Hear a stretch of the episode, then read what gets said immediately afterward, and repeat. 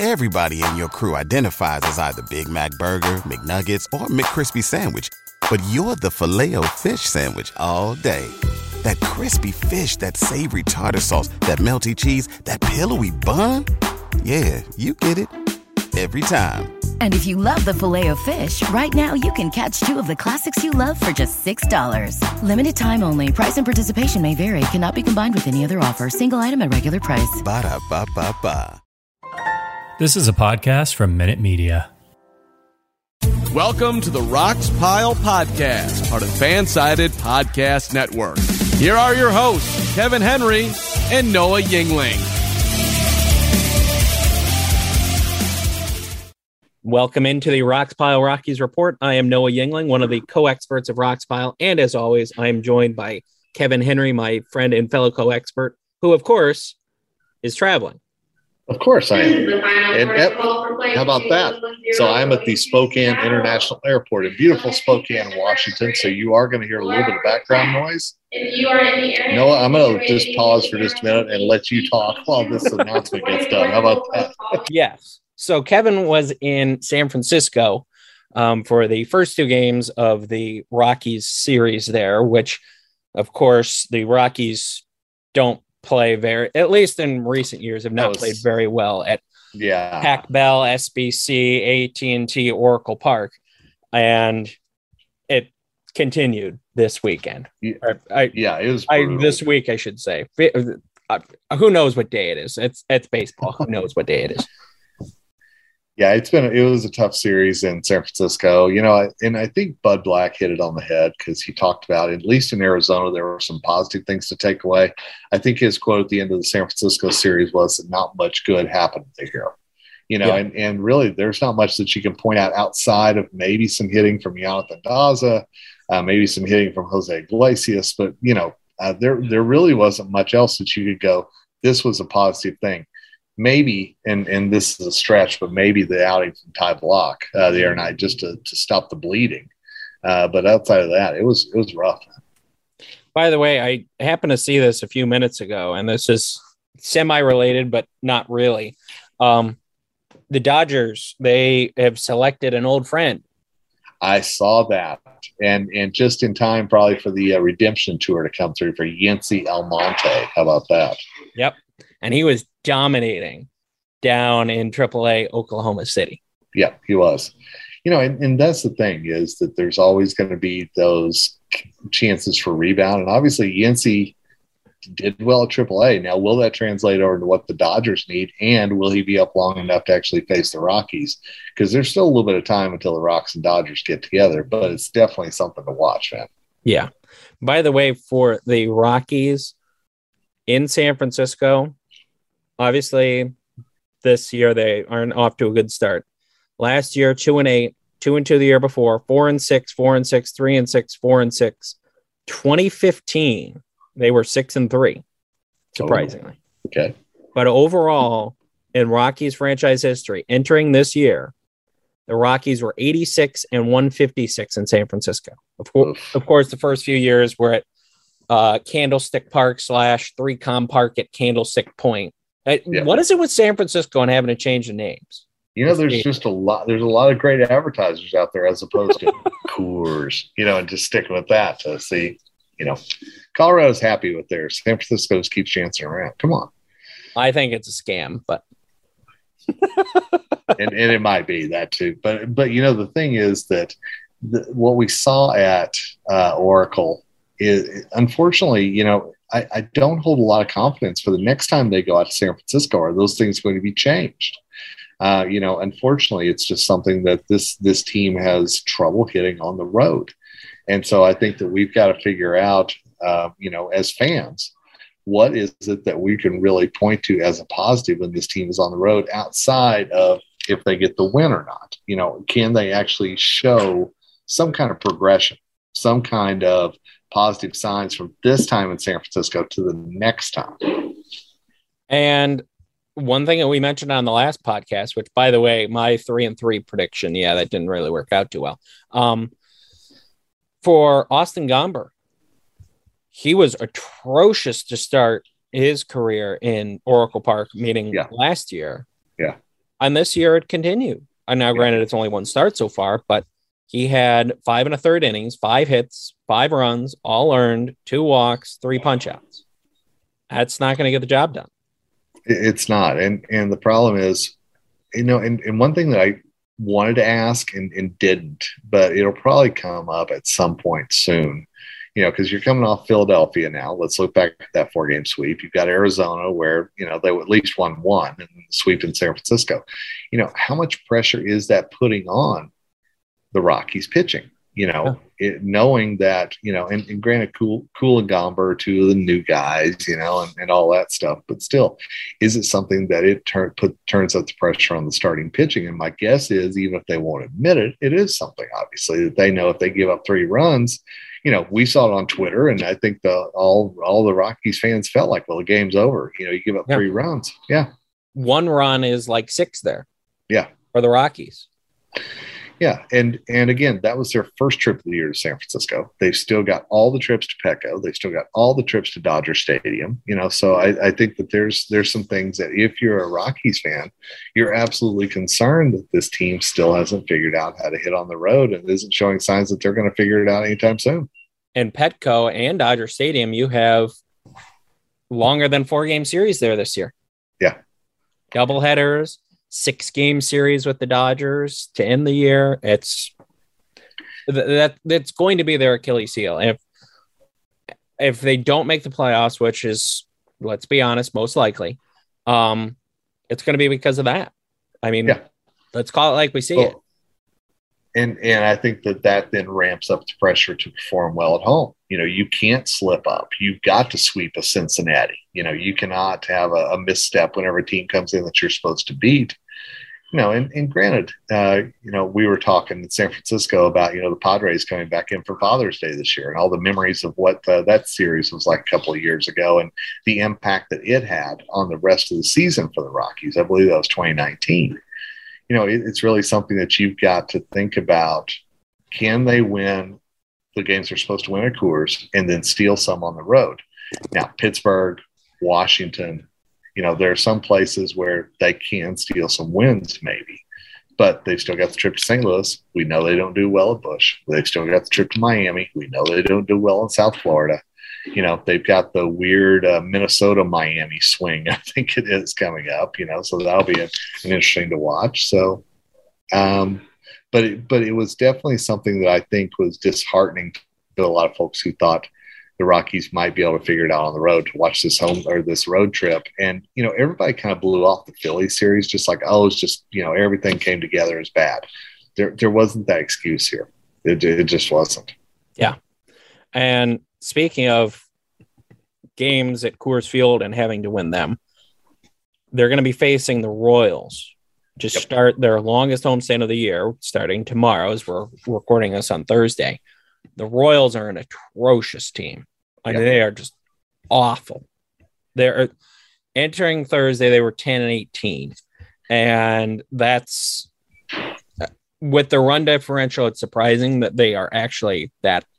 They've actually got that good of a record, but you look at their offense and you're like, okay, Bobby Witt.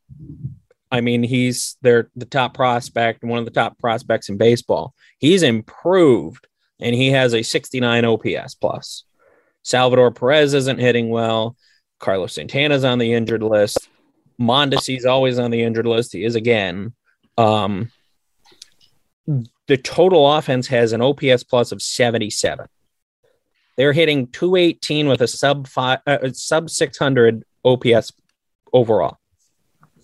Their pitching staff, they are dead last in the American League in ERA. They have an 86 ERA plus. You have to sweep them, period. Well, you would say that, yes, and being at Coors, absolutely. But I know what the Diamondbacks were putting up before the Rockies went at Arizona and dropped 2 out of 3. Now, granted, Arizona's pitching has been phenomenal so far this year on the starting side, for sure. Yeah. You know, the one game that the Rockies, dare I say, stole was because Melanson fell apart in the 9th inning. But, you know, their starters have been great. Kansas City doesn't exactly have a Bud Black and a Brett Saberhagen there on the mound right now. Even though they've got Zach Greinke, but who I believe is starting the first game of the series, if I remember right. Or he's at least making an appearance during the series. Right now, they have not officially announced any of their starters, which is interesting. I think we were trying to figure that out in the press box. I think Greinke fell during that. But anyway, we'll see what happens. We will get our crack research team on it right now. Exactly. And our crack research team is saying that, yes, projected starter would lining up would be Zach Greinke game one. Okay. So in theory, that would be Kansas City's perhaps best chance of the three-game series. Which again, I don't think it's unreasonable to think that they win 1 out of 3 yet. The Nationals did it. I think the Royals certainly could do it. And maybe if the Rockies were playing the Reds right now, who knows? The way that the Reds have, and I'm using air quotes here, really rebounded so far.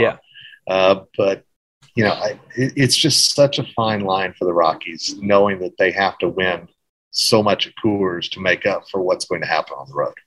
And that's the thing with the team in general. I mean, how many times have we said about the depth of, okay, they could be a playoff team if this happens. But if one of those things doesn't happen, you're done. Yeah. And that's the problem.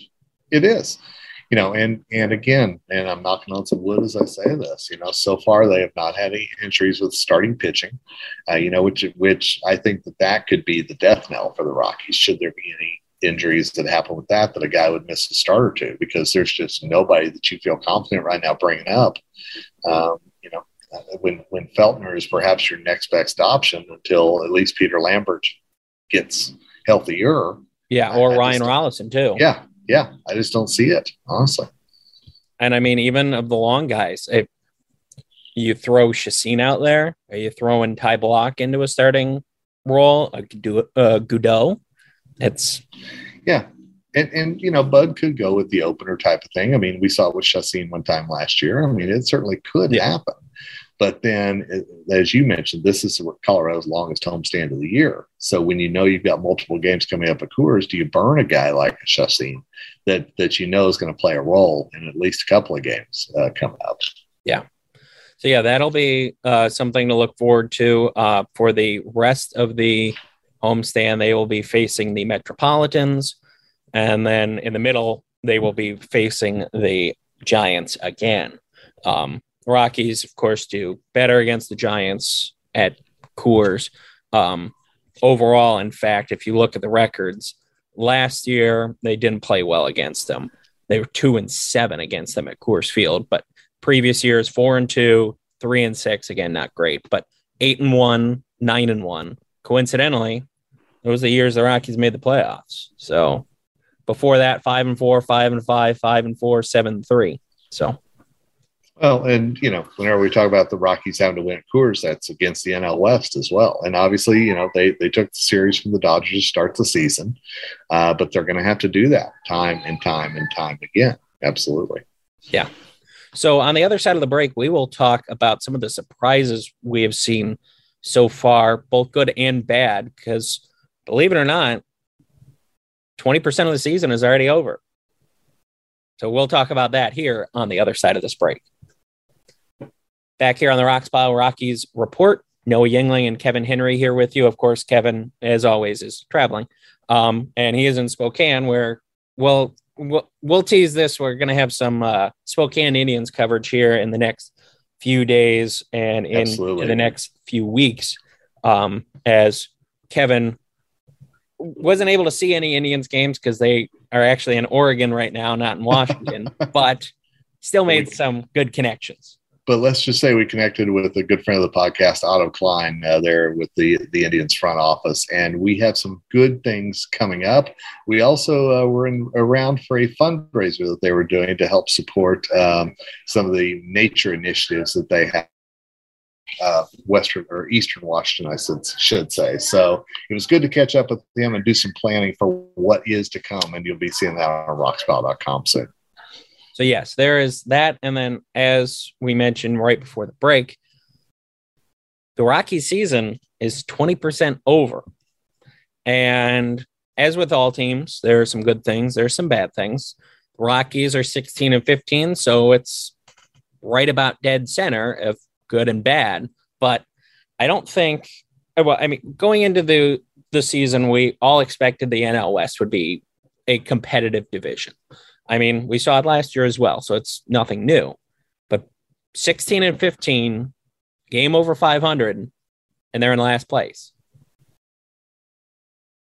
I don't think we saw Arizona doing what they're doing, obviously. I think that's been perhaps the surprise. And let's be honest, the San Diego Padres, I mean, we wondered what kind of impact Bob Melvin would have on this team. And I think we're seeing it early on. Now, will it sustain, for either one of those teams? I think that's the big question. But to me, those are the two big surprises in the NL West right now. Especially with the Padres, because Bob Melvin hasn't been there the past few days. Because he had prostate surgery. So he's going to be out for a little bit. But yeah, the Padres entering Thursday were a game and a half back of the Dodgers, 3 back in the loss column, same amount of wins. Giants were 19-12, Diamondbacks were 17-15, Rockies were 16-15. But for the Rockies overall, we published it earlier today, meaning Thursday, for the good surprises for the team thus far. And I'd like to get your opinion on if you would have any additions or subtractions of the 4 that I had. I said 1, Chad Kuhl, especially before yesterday's start where his ERA went up a run. He was leading the team in WAR on Baseball Reference. Now he's second on the team behind CJ Crone. Second was Daniel Bard. We weren't even sure if he'd be the closer this year. And he's been good. He's second in the NL in saves entering Thursday. And even he had a little bit of a clunker of an outing there in the last game in San Francisco, but it was still overall, he has a 3.18 ERA and a 2.94 FIP. So a little bit of bad luck there. Offense overall, and it went down after the San Francisco game. Of course, it was, they had a 103 OPS plus entering the game. Now they have an OPS plus 98, which that's a big difference. But again, beginning of the season. And then Jose Iglesias to the plate. Another one where coincidentally, all 4 things that I wrote about that were good were not good in the last game of the series. Because of course I decided, okay, let's do those 4. So because I chose them, they played poorly because I'm a bad person, as we all know. And because you have that much power, of course, absolutely. Yeah, but I mean, I did a percall to the pen, and half the starters, I'm like, oh, clunker. No, that's just terrific. Like I said, I'm a bad person, so. I think the biggest thing, that you mentioned was Chad Kuhl. And I think if any Rockies fan had sat back and said, here's what he would do at this point of the season, and you gave those numbers, everybody would have been thrilled with that. He really has shown that he's been a good, and again, let's remember, this is the Rockies' 5th starter. He really is somebody who's outperformed Germán Márquez right now, Yeah. So I don't think it's out of the ordinary to say that none of us expected this kind of performance from Chad Kuhl. Now, again, will it last? And will the Rockies continue to get out of him what they want? I think that's going to be a real key to this next portion of the schedule is what can Chad Kuhl keep bringing to the rotation? Now, is there anyone that you would add or subtract in for that? Like, for me, one of them I really thought about adding in there was Justin Lawrence, but the Rockies sent him down, even though if you look at ERA and FIP, he was their second best reliever after Tyler Kinley. So I was going to go Kinley because, and not that it's really a surprise, but I think he really has just grounded that back into the bullpen, and I don't think he gets enough credit for that. I think he gets overlooked because he doesn't put up the saves or anything else. I will say that Lawrence has been a very pleasant surprise, and I wish I understood the move other than just needing a lefty. But I think Gilbreth is showing right now that sophomore slump is real. Yeah. So it would not surprise me at all if Lawrence is back up pretty quickly. Lawrence, the only problem, and it's been his problem in general, has been the walk rate. He's allowing 7 1/3 walks per 9 innings. That's a bit high. That's why the whip is high, 1.54. But he's allowing fewer hits than he has walks. He's allowed 10 walks, 9 hits. And then he's striking out nearly 12 per 9 innings as well. On the other end, which this will be publishing tomorrow, so if you listen to this before Friday, you'll get a behind-the-scenes look of who I have for my 4 bad surprises, and one of which is the aforementioned Germán Márquez. 6 starts, 0-3 with a 6.47 ERA, 70 ERA plus. The FIP says he's having some bad luck, but by the FIP as well, he is still by far the worst Rockies pitcher. That FIP is 496. So that's a 1.5 difference. So is he having bad luck? Yes. Is he still pitching terribly? Yes. WHIP 1.68. He's allowing 12.5 hits per 9 innings. Home run rate is up. It's more than double of anybody else on the staff. Walk rate is about the same, but the strikeout rate is a little bit down as well, where it's been in years past. Last year it was 8.8 per 9 innings. This year it's 7.3. Well, and one of the things that we were talking about a little bit in the press box in San Francisco was, look back to that All-Star game performance with Germán and what has happened after that. Wow. And if you really start looking at, okay, let's take the second half of last season, the first half of this season, and put it together as a season, that's not a pitcher that you would want in your rotation. No. Yeah.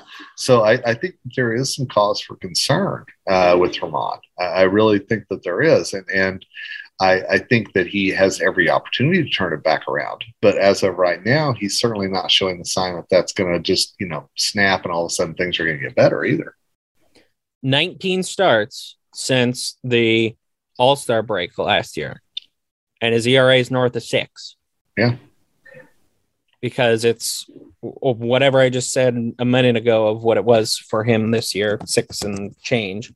And for last year in his final 647 for this year, for last year, his final 13 starts after the All-Star break, 6.12 ERA.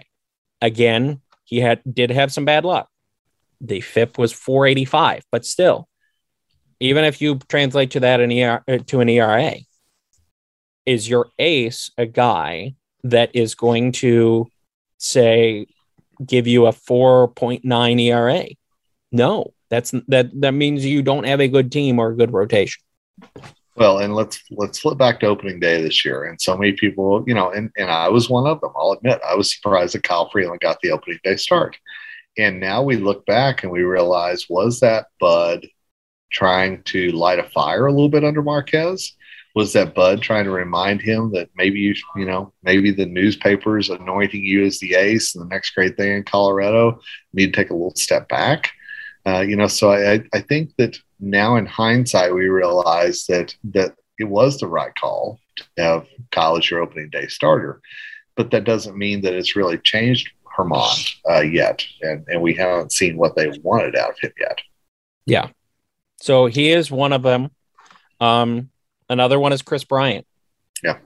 And it's because he's been injured. Now, he was hitting for a decent average before he went on the injured list, but he hadn't had any homers. He only had 4 RBI, and he wasn't hitting for any power.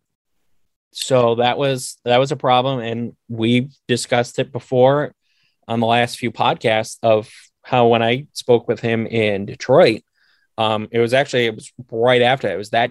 It ended up being later that day. He started feeling it in his back, and he even told me in the morning when I talked to him on that Sunday, he said, "Yeah, it coming to sea level or relative sea level, 600 feet in Detroit." He said, "It feels so much better being here than in Colorado, just because I am not getting a ton of sleep in Colorado. And if you don't get a ton of sleep, then you aren't recovering as well. And then you feel more injuries. And then sure enough, he gets injured." So that's been a disappointment so far, especially because of the amount of money that he's making. So that's part of it as well. Brendan Rodgers, he's picked it up a little bit at the plate, but he really couldn't have been any worse than he was. So, he's still got an OPS plus of 28 on the year. and it was, I believe, zero entering the month of May. So far in the month of May, he's hitting 313 with a 781 OPS. So that will help things. But again, the April was off to a slow start. And then finally, the defense. The defense has been all around. It's been atrocious. And it's not just the players. I'll flat out say the coaching with the defensive positioning, it's been awful. You look at them like, okay, they were even talking in the Giants series, the Giants broadcasters. They're like, okay, they would have been able to turn the double play. I forget what play it was. But they said, oh yeah, they would have been able to turn the double play if the coaching staff actually would have put them in the correct place. Yeah. And I think whenever we talk about defense, we gotta talk a little bit about Rimac. You know, I mean, certainly he is slumped to start the season defensively. No doubt about that. And so I think that, you know, as much as we propped him up last year, we've also got to say, well, it hasn't been that start this year. But I want to go back to Chris Bryant for just a minute, because this is a guy that, you know, we still don't know when he's going to be back. Now the Rockies are in the midst of a long homestand, as we talked about before the break. So do you bring him back during a long homestand at altitude? Or do you, you know, make sure that he's really ready and maybe he joins on the next road trip?